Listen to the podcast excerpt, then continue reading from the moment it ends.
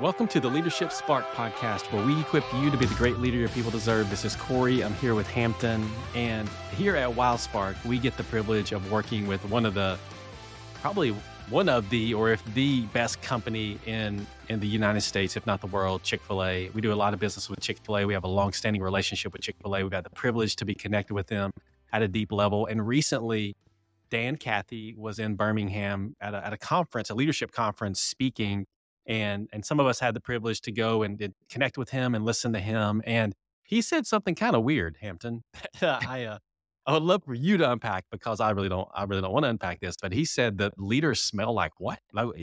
He was talking about how leaders smell and yeah like, i don't know if i've ever heard somebody talk about like the smell of leaders and but what did he say? What did he say leaders smell like? Maybe unpack that a little bit if you're a leader, you should be working and sweating so hard that you smell bad. I'm kidding. That's not what he said. He said um, he he was talking. He was using the analogy of a shepherd and how a shepherd takes care of their sheep. And so he said that caring shepherds they smell like sheep, um, or, or caring leaders they smell like their people. Um, and you know it, it was kind of funny, but but when you think about it, the best leaders are not the people that are, um, you know, sitting in a glass box, kind of like ordering from far away. They are in the work with their people, and that just builds a lot of trust. And I can say for a fact that I know that Dan has lived this out.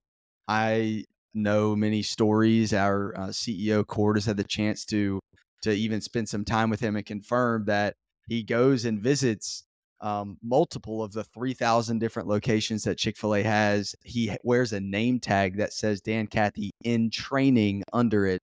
This guy has made more money than we could possibly imagine. Yet, at this conference I was at, was talking about um, the importance of staying relevant.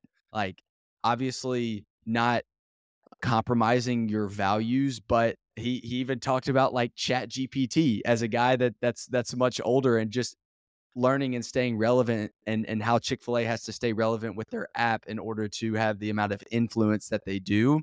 And I just think that for someone who's had his success at his age, he could just play golf every day all day and just kind of forget about the rest of the world, but he he smells like his people. He smells like like the sheep. He's still out there learning going and speaking, going to Chick fil A stores, wearing a name tag that says in training. I just think that that shows how much humility he has to to always be learning and I just really appreciated that. So, um, if you can get past the kind of joke of, of of smelling odd, but but understand the analogy of being a caring shepherd that smells like their sheep, um, I think that that is that's going to have a, a big impact on you. So, Corey, what what what would yeah. it go and do be here?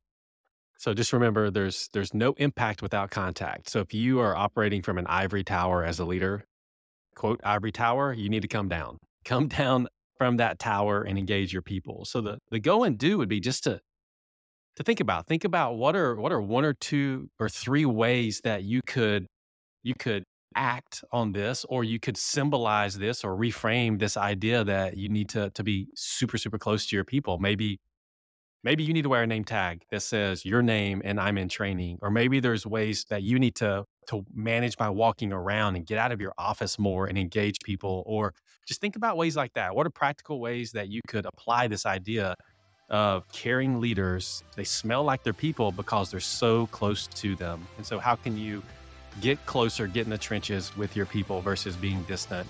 Distant leaders have very little impact. So come down from your ivory tower engage your people. Yeah, you may start to smell like them, but that's not bad.